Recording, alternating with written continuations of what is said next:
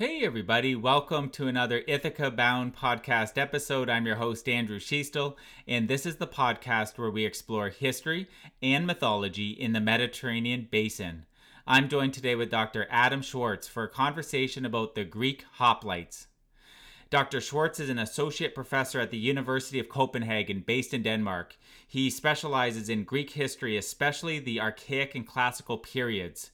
He's written numerous publications over his career, including the book Reinstating the Hoplite Arms, Armor, and Phalanx Fighting in Archaic and Classical Greece, which was published by Franz Steiner Verlag. And Dr. Schwartz joins us today from Denmark. Welcome to call, Adam. Thank you, Andrew. Thank you for having me. It's, it's, it's something I've been looking forward to. Me too. I've been looking forward to chatting with you as well, Adam. Okay, so uh, what were hoplites? Well, they were um, they were Greek heavy armed foot soldiers, Greek heavy armed infantry, which were the mainstay of Greek land based armies in the Archaic and Classical period. Um, right from, from when they emerge out of the Dark Ages, as we call them, and, and on until past really the uh, Macedonian takeover of, uh, of Greece, mainland Greece. And they uh, they comprised, as I said, the mainstay of, of, of Greek uh, citizen militias, as, as, these armies really were, and um, they were what constituted the army more or less. Of course, you had other arms as well, but they seem to be well. There seems to be a certain bias against these other arms in in our uh, various sources. Hoplites were sort of what you what you uh, counted on and what mattered um, in in this culture. Okay, and what do scholars know about the etymology or origins of the term hoplites? Is that a term that modern day scholars created as a neologism, or were Greek people back then calling um, this type of infantry um, uh, hoplites, and obviously a, a Greek uh, type word? Um, no, while, while it is the case with many of these words that they are neologisms, something constructed in, in modern times, this one actually has a classical pedigree. It, it's what they were called back then, and the etymology is, is reasonably clear. Um, inside the word is the word hoplon, uh, in plural hopla, which means uh, armor, gear, equipment, something like that, which makes a hoplite or a hoplites as would be in Greek, makes uh, makes him a, a, man who, who carries a, a, set of gear, a set of weapons, if you will. You you may also um, note the similarity with the, uh, term panoply, which uh, exists as an English loanword, but it also has a Greek pedigree, panoplia, which means all the weapons, so a full set of, of arms and armor, really. So a, a hoplite, by that designation, is, is someone who uh, who um, is equipped with, with a full set of, of arms and armor. And uh, it has been attempted to link the, the hoplon part of the word specifically to the shield, which has been felt to be, well, which is really crucial to, to what a hoplite really is all about. But um, it, it seems to, to fall on its face because the word almost always used for the shield is, is the standard word for shield, aspis, in, in Greek and, and, and not hoplon. Um, though, of course, I suppose that hoplites might refer to their shield as their, their gear, their piece of equipment, or, or what have you. But it, it, it, really does mean a, a man of equipment, a man of weapons, what have you. That was an excellent answer, Adam. Thank you Thank for you. expanding on that. And uh, we'll certainly get to equipment at some point in the conversation. Uh, how, how do historians know about hoplites? Like if you think about the like the records, how do how do contemporary people know that hoplites existed in Greece? Well, there are different types of source that um, that that helps delineate these uh, these these figures for us. Um, primarily, for me at least, as as a, uh, as a classical scholar, primarily the written sources uh, from from classical and archaic periods, which uh, mention hoplites all the time. Um, mm-hmm. Greek historiography is almost always the history of wars. That means that hoplites uh, crop up in the sources um, frequently. And uh, given that they are that the war was such a an uh, ubiquitous feature of, of Greek life, Greek culture, it also crops up in, in, in other types of sources, in poetry, in, uh, in lyrics, in drama, in, in, in, what have you. And outside the written sources, um, hoplites also populate uh, Greek Greek art. So in, in reliefs, in, in mm. statues, in uh, vase images, and, and uh, um, figurines and statuettes, and, and uh, almost any other medium you can think of, uh, hoplites are, are, there as well.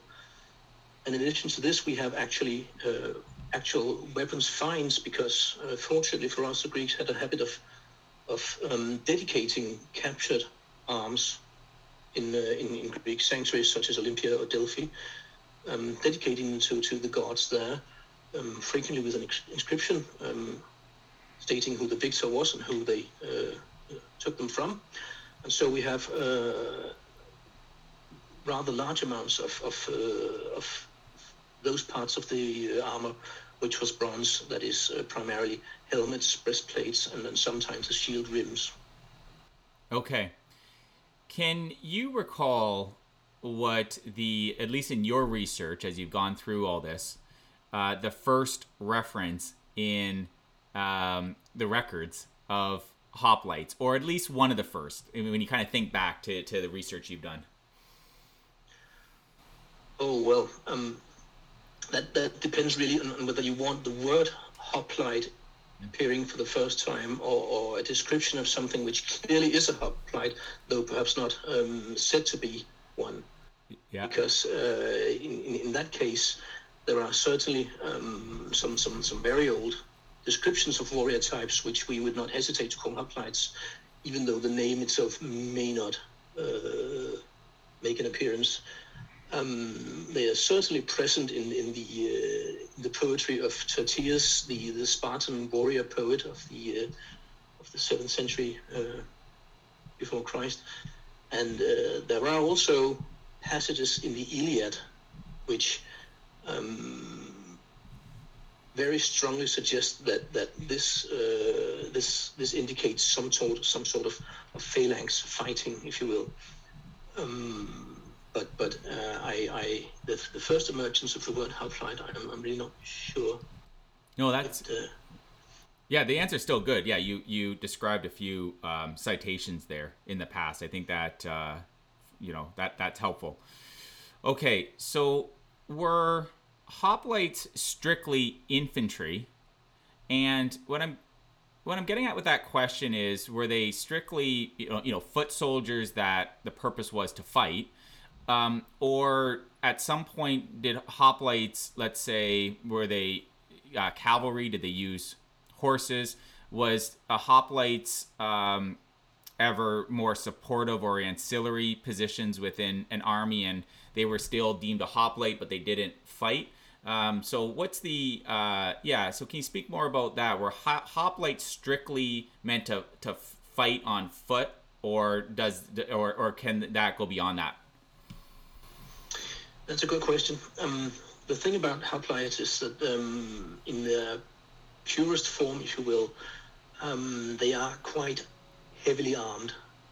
They, uh, they, they carry some, some quite heavy equipment. The, the arms and armor um, will add quite a bit of weight. So the nature of the hoplite is to function inside the uh, phalanx um, in, in, a, in a closely uh, a close formation near to his, his fellows. It is primarily a defensive formation, um, which which really stresses the, the defensive capabilities of, of uh, close formation of these warriors. Um, whereas outside this formation, he uh, he is he, is is um, well out of his league really against other warrior types, lighter warrior types, more nimble, uh, quicker, and lighter armed. So um, this this means that, that in the field they were almost invariably infantry, though we can we can see that in uh, in, in some archaic art we, we find portrayals of what appears to be hoplites uh, mounted on horseback. This may, of course, not suggest anything more than that they, they, they rode to, to wherever the battle was to take place and then dismounted and fought on foot, mm. because fight on foot they certainly did. Um, Not that uh, cavalry didn't exist; it did, and uh, it was it was used. But but um, cavalrymen were equipped and fought in a, in a very different way um, from, from from what hoplites did. So um, no, the, the formation is, is primarily defensive, uh, and and uh, it is it is a formation that is ideal for for this type of warrior, really, which does not um, so much require uh, training and skills in, in weapons handling, but but uh, resiliency and, and, and steadfastness and, and courage, uh, unflinching courage in front of the enemy are the, the values that are sought primarily in, in a hoplite. If he's handy with a spear, that's that's all very uh, very fine, but but it's really not what's required so much as, as his uh, his uh, willingness to, to stick it out. Okay, so it's one of the material attributes of hoplites is that they uh, use the phalanx tactic yes. in battle? Mm-hmm. Okay, okay. I would, I would say so, certainly, yes, because uh, the, the phalanx uh, and, and the hoplite coexist, and, and one really doesn't uh, do much good without the other. Um, it, it seems, I, I alluded earlier on to, to uh, hoplite tactics or something of the like being described in the Iliad. And it, it may well be, I, in fact, I think it's the case that, that the hoplite um, the, the, the fully fledged hoplite evolved as a response to some very specific battlefield needs, namely those felt in, in, in a phalanx. So um, the, the weapons and, and, armor used here were probably probably evolved um, for use in, in, a, in a closed formation, a massed formation of, of, uh, of infantry. What was hoplites used in almost all Greek city states in the in the period that we're speaking about. So like if we call it like ancient period generally, um, or were there or were there more prominent uh, city states that uh, use them, and then others may um, may not have used hoplites at all? Well, um, there were certain variations within this uh, this this uh, paradigm, if you will. Um, it seems that uh, in Crete, for example, the, the large southern island of Crete, hoplites were not really a thing, um, or not, certainly very not um, prominent uh, arm uh, during the archaic and classical period. Um, is rather mountainous, and apparently what was uh, focused on there was, was archers and uh, uh, slingers and javelin throwers and, and, and that sort of, of light armed infantry. But um, the, the overall picture is very much one of, of uh, every city-state at least attempting to field some sort of a hoplite army as the, uh, as the, the mainstay of, of their armed forces. It does not mean, of course, that there is not an, an, an, uh, an evolution going on. And as we, as we come down in the, the classical age and approach the Peloponnesian War from 431 onwards, then we find that uh, experimentation is quite clearly being done with, with combining different arms and relying on, on other sorts of operation with other uh, other warrior types. And uh, of course, the the uh, uh prime example here is Athens, the, the city-state of Athens, which um, since the Persian Wars had relied heavily on their navy, which was uh, for a time at least uh, the undisputed master of the Aegean Sea, and which um, which was the pride of Athens, which was uh, vastly the, the, the greatest uh, the greatest um, bit of expenditure in, in, the finances of Athens. Um, mm-hmm. Athens also fielded hoplites, but but their military power when they when they were an empire did uh, did really um, rely on, on the on the fleet, not not the hoplites as much, but um, they, they needed to be able to field hoplites, and, and so they did, but um, they were not, in that respect, um, especially outstanding when compared to, to, to other Greek city-states of the period. Here, uh, they consciously consciously uh, relied on, on their fleet, on the navy. Okay. So, so so certainly other other arms ex- existed and were um, more and more experimented with, but it it, uh, it, it took some doing and it took some time before we, we get to that point because hoplites were all, always um, uh, the most important element of, of any fighting force, culturally at least. So so culturally and politically, they were um, in power in most places. It was really what it was all about. Is anything in the record that indicates that uh, a woman or women uh, served as hoplites at all, whether um, very specifically, so it's um, explicitly stated, or uh, historians speculate in some way, or was it strictly men that served as hoplites? Um, I know of, of I don't know of anything that's, that's preserved in, in the sources describing something like that. It, it, it, it, it may not be impossible, but the, the cultural norm very much was that, that uh, men dealt with the, uh, the warfare and the women uh, took care of the home front, if you will. So um, it would be very unusual for a, for a woman to, to appear on, on the battlefield. This also, of course, has to do with the fact that, that in most places um, there was an intimate connection between those who could defend the territory and those who had political rights. In other words, in, in many city-states, you had to be a hoplite to, to you had to be able to afford hoplite arms and armor and participate in the phalanx in order to have any political rights to begin with. And since women were largely in in, uh, in this period uh, in Greece as a whole excluded from, from occupying office and, and uh, voting in the assembly and, and all that, um, that would that would create a uh, an embarrassing situation if, if they participated in the defense and had no political rights. So I think there was an, in this patriarchal um, society there was an overwhelming um, cultural pressure to, to, to exclude women from, from the military as well.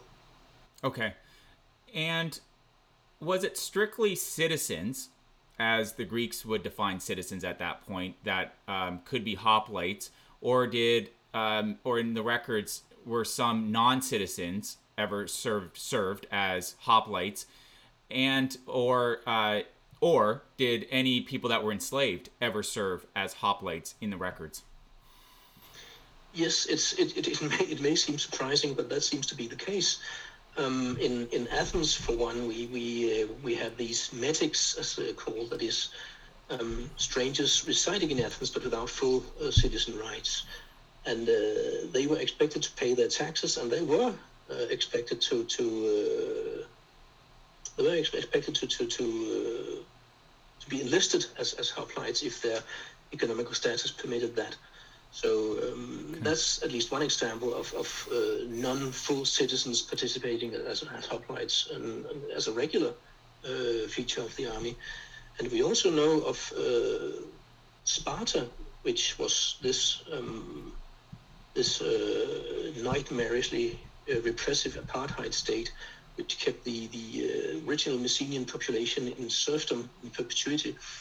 But during certain times of, of crisis, they, they actually um, relied on, on, on these uh, helots. They, they, they gave them hoplite equipment and, and let them fight alongside themselves and promised them citizenship as a reward for doing so. And it, it seems to have worked out, really.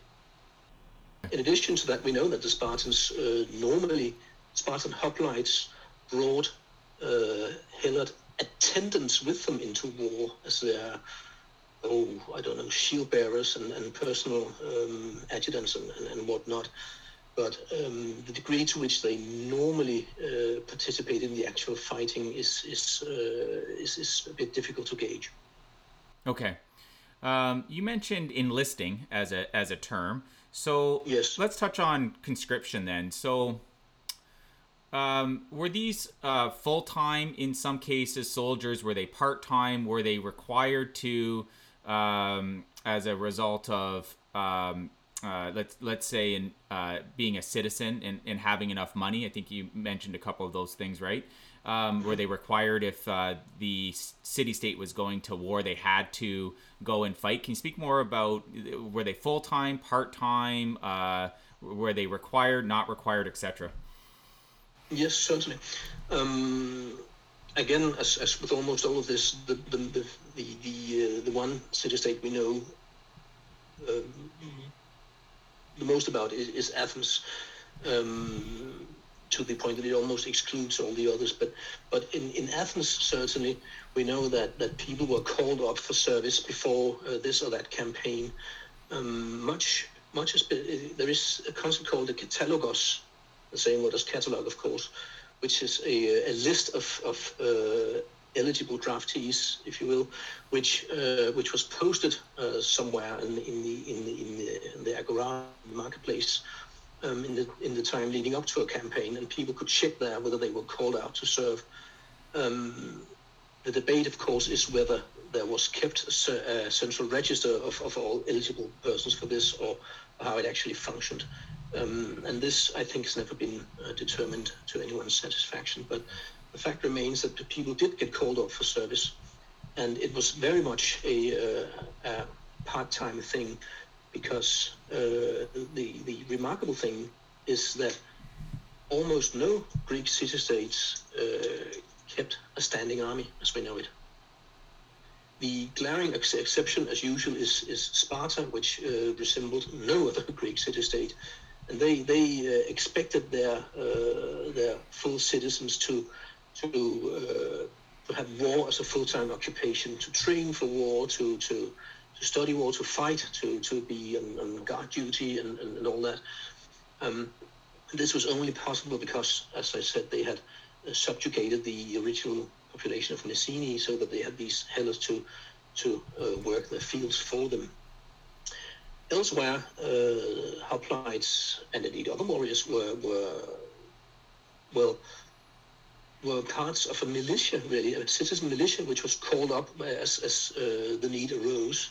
There were no standing uh, forces as such, but you were called out for a campaign. And this this uh, this links interestingly with the with the fact that, um, as far as we can tell, there were no attempts, at least we know of none, to, to organize communal training or drill or, or exercise of uh, any of those things. This this uh, really ties back to what I mentioned earlier about this uh, the phalanx, and the hoplite being a warrior and a formation type, which was suited for for um, amateurs at war, if you will. It required very little training, but but uh, but. Mm. Um, but on the other hand, uh, demanded a lot in terms of, of, of fortitude and steadfastness and, and uh, resiliency and, and, so forth.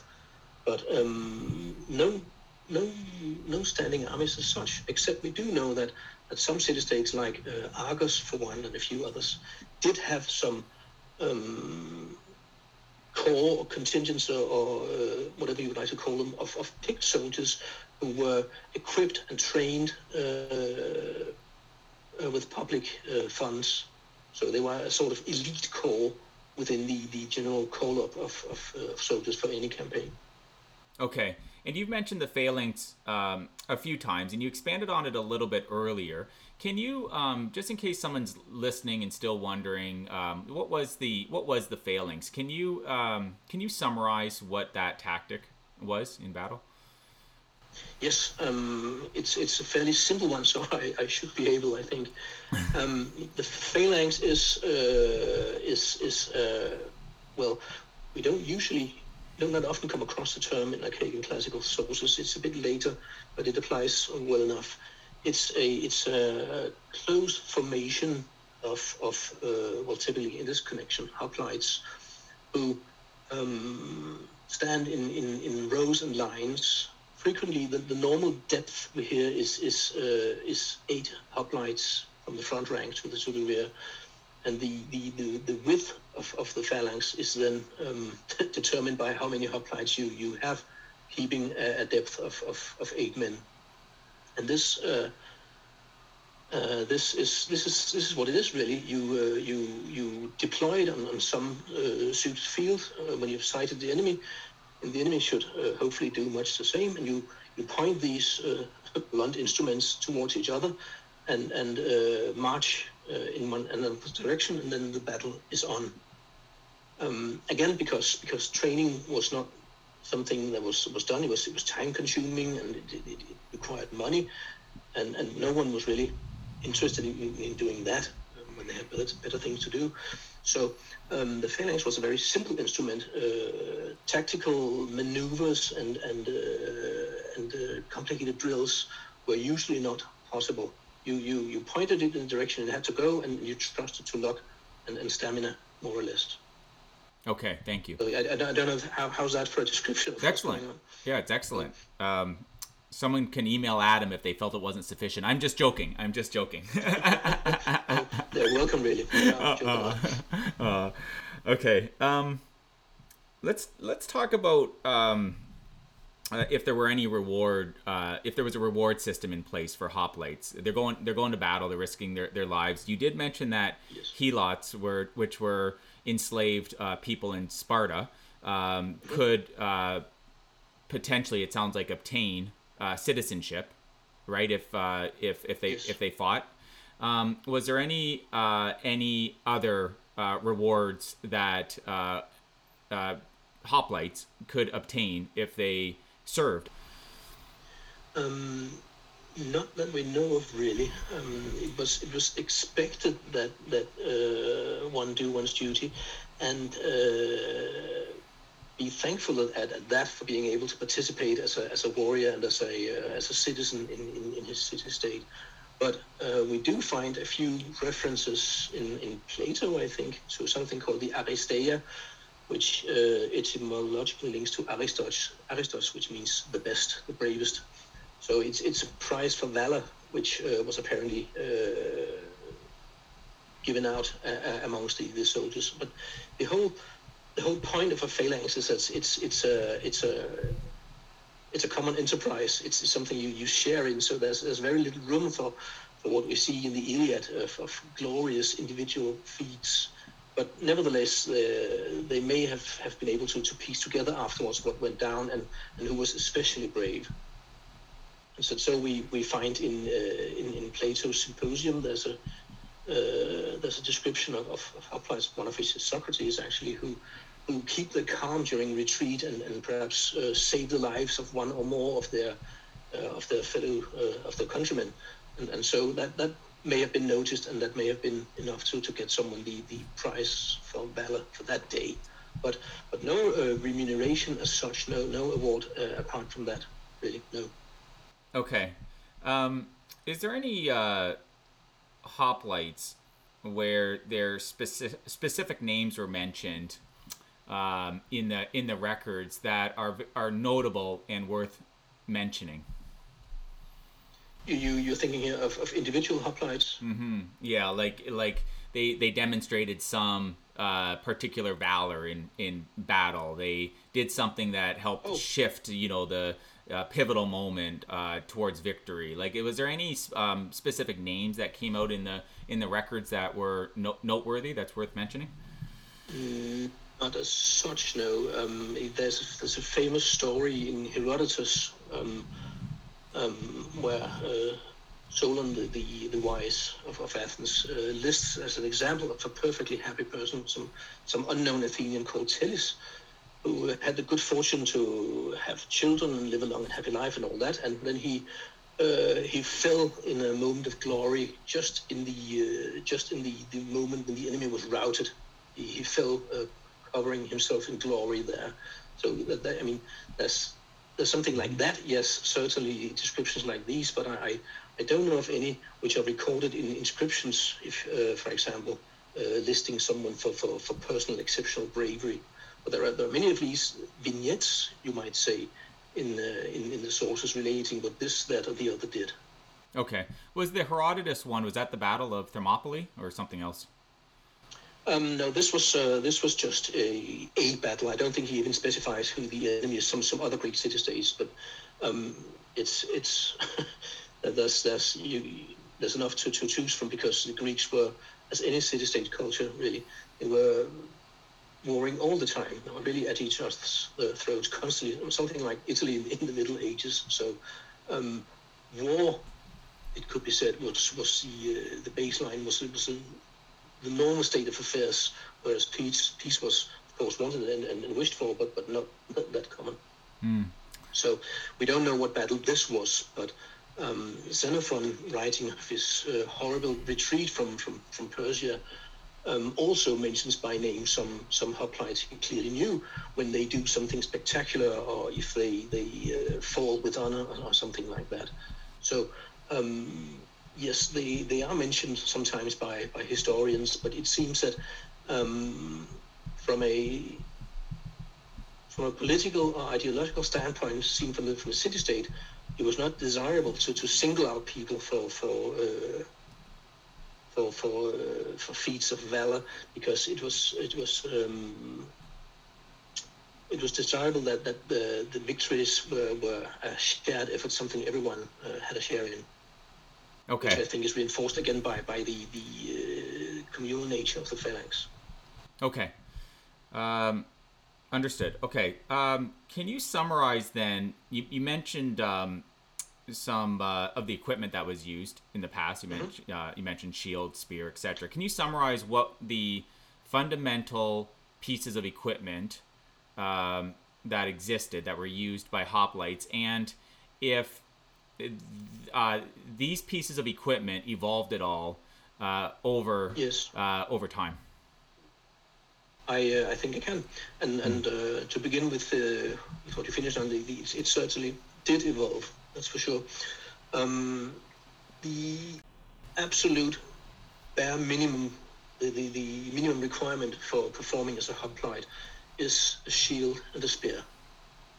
The spear is the primary offensive weapon for the very obvious reason that it has a much better reach than, uh, than a sword has. And so it's uh, it's uh, you you you can easily, more easily reach uh, the enemy. So that's the uh, the primary weapon. In fact, you might say that, that where the sword um, is the weapon of choice as a symbol in our culture, the sword of justice and and, uh, and all that.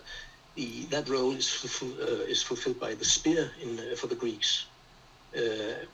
The word for prisoner of war or war booty actually translates literally to, taken by the spear. Um, so the spear is, is uh, both in, in reality and, in culture the, the primary, the most important thing.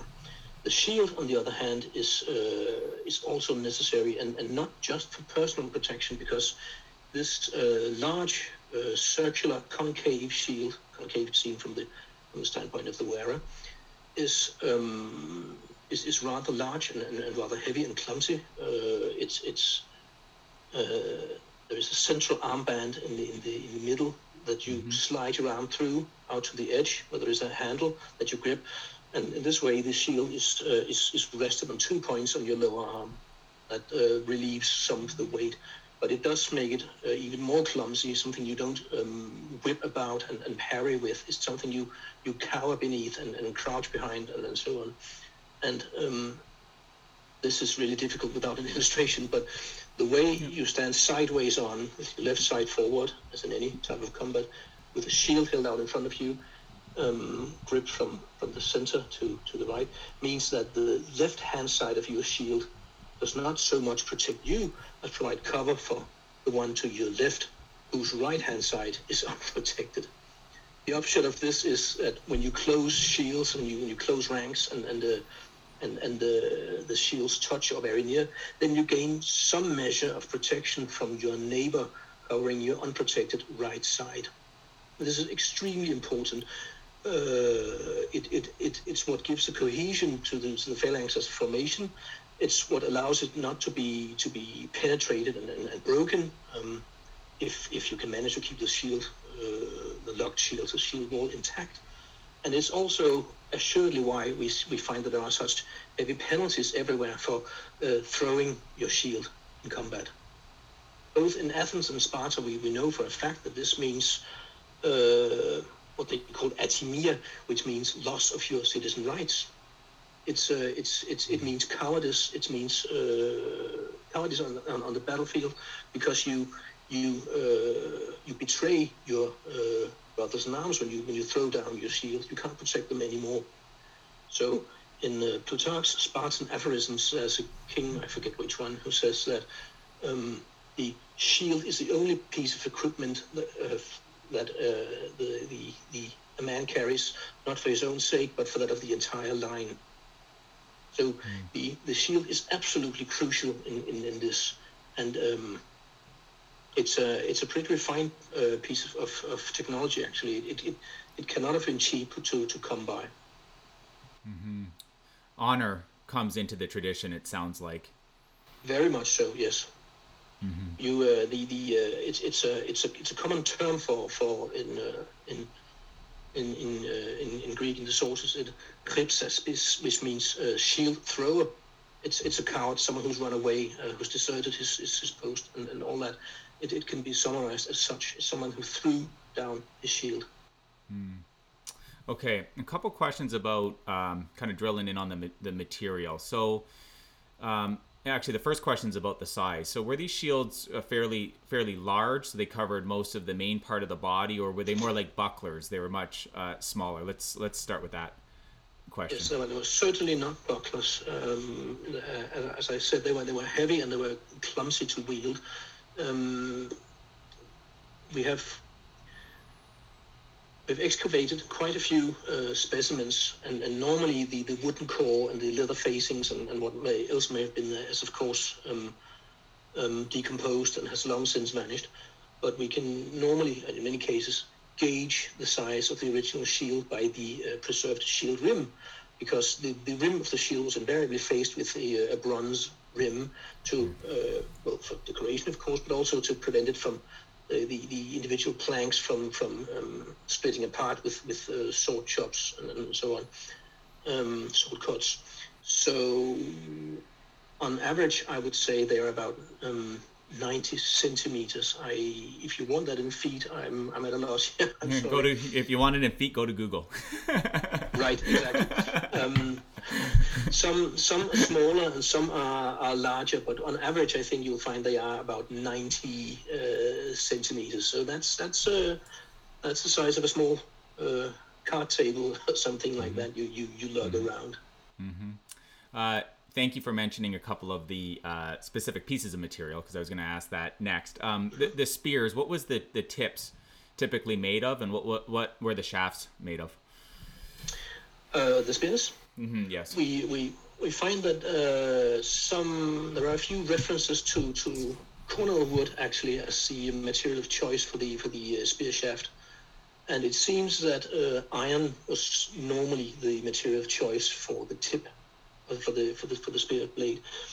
Um, then again, uh, very characteristic for Greek hoplite spears, at the other end of the spear there was a, uh, a spare tip, if you will, which was uh, hmm. typically a very elongated pyramid in shape, and it was usually made of bronze. It's uh, it's frequently referred to as a sauroter, that means a, a lizard killer, a lizarder. Um, I think that's a must be some sort of slang term, because the point of it obviously is that if the, sp- the spear breaks, the point breaks off during combat, then you can reverse the grip, and then you have a, a reserve spear, um, which still has longer uh, reach than a sword and also you can you can uh, you can lean it and stick it into the ground without the the end uh, splintering or decaying. So they, they have both, but but the the uh, the business end at, at the front is uh, is is uh, iron or, or, depending on the the uh, percentage of carbon, of course, some what we would call steel. Okay, and I don't know if you mentioned this. You might have. how long were the shafts? The spears rather typically, and uh, did they did they grow or shrink over time in size? Um, this is a difficult one because mm-hmm. um, because while we've found a lot of uh, defensive weapons of armor uh, dedications in the sanctuaries, uh, I, I, don't think that's the case so much with spears and and since the spear shaft tends to rot away, uh, you may not be left with anything left to, to measure. So um, it's it's it's uh, quite a bit guesswork, but it seems to have been normally between 1.8 and 1, uh, 2.4 meters long. So from uh, from above the the average male height today to quite a bit longer. Okay, and what was the? Um, you did say it. Uh, what was the type of wood that was common? Um, cornel is is uh, referred to in in a, in a few cases, so that that may have okay. been uh, a, a, a, good choice for that. Yeah. Okay. Um, excellent. Okay. Closing question. Um, when does this position, hoplites, as a concept, as an entity. When do, when is it believed that this position uh, ends? It uh, stops existing. Uh, in in uh, as, as stops being a, a, factor in military history. Yes. Yes.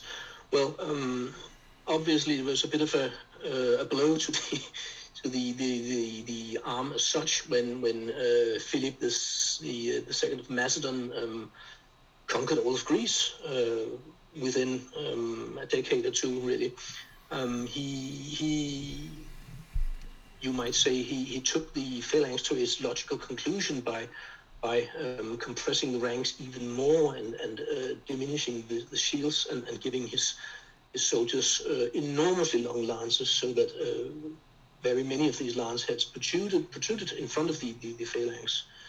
Um, and this uh, this combined with the with the well with the combined use of, of, of cavalry and infantry and, and other arms um, and a professional standing army allowed him to eliminate everything the, the other Greek city-states had to field in, in the middle of the fourth century uh, before Christ. And so um, at this point, it, it, it ceases to be uh, a factor, a, a player in in in, uh, in in in major historical events. To be sure, they, they the, the city states did keep their, their hoplite infantry for, for, for decades to come, and, and I'm sure they fought uh, local conflicts with them. And we also know that, that some parts of, of Alexander, Philip's sons, Alexander the Great's army, um, also had had uh, Greek hoplites in them. So they, they did go on for a while, but but it cannot be denied, be denied that at, by this point they were uh, fast on the way to becoming militarily irrelevant when faced with the uh, the Macedonian phalanx. So um, from the 330s BC, you know, they, they begin a, slow and steady decline, and and from from 338 from the Battle of Chaeronea, they uh, they are no longer a, a major factor in in deciding uh, the military history of Greece. Okay. This has been a very informative conversation, Adam, and I've really enjoyed speaking with you today. Thank you for coming on the show. Thanks for having me. It's, uh, it's been great fun. So, again, everybody, the book that I referenced at the start of the episode that Dr. Schwartz wrote, Reinstating the Hoplite Arms, Armor, and Phalanx Fighting in Archaic and Classical Greece. I'll drop a link to it in the show notes on the ithacabound.com's associated subpage to this episode. Adam and everybody listening, as always, wishing you a marvelous journey. Bye for now. Bye. Hey again. If you enjoyed today's episode, please subscribe to the podcast, and I wish you a bountiful rest of your day. Bye for now.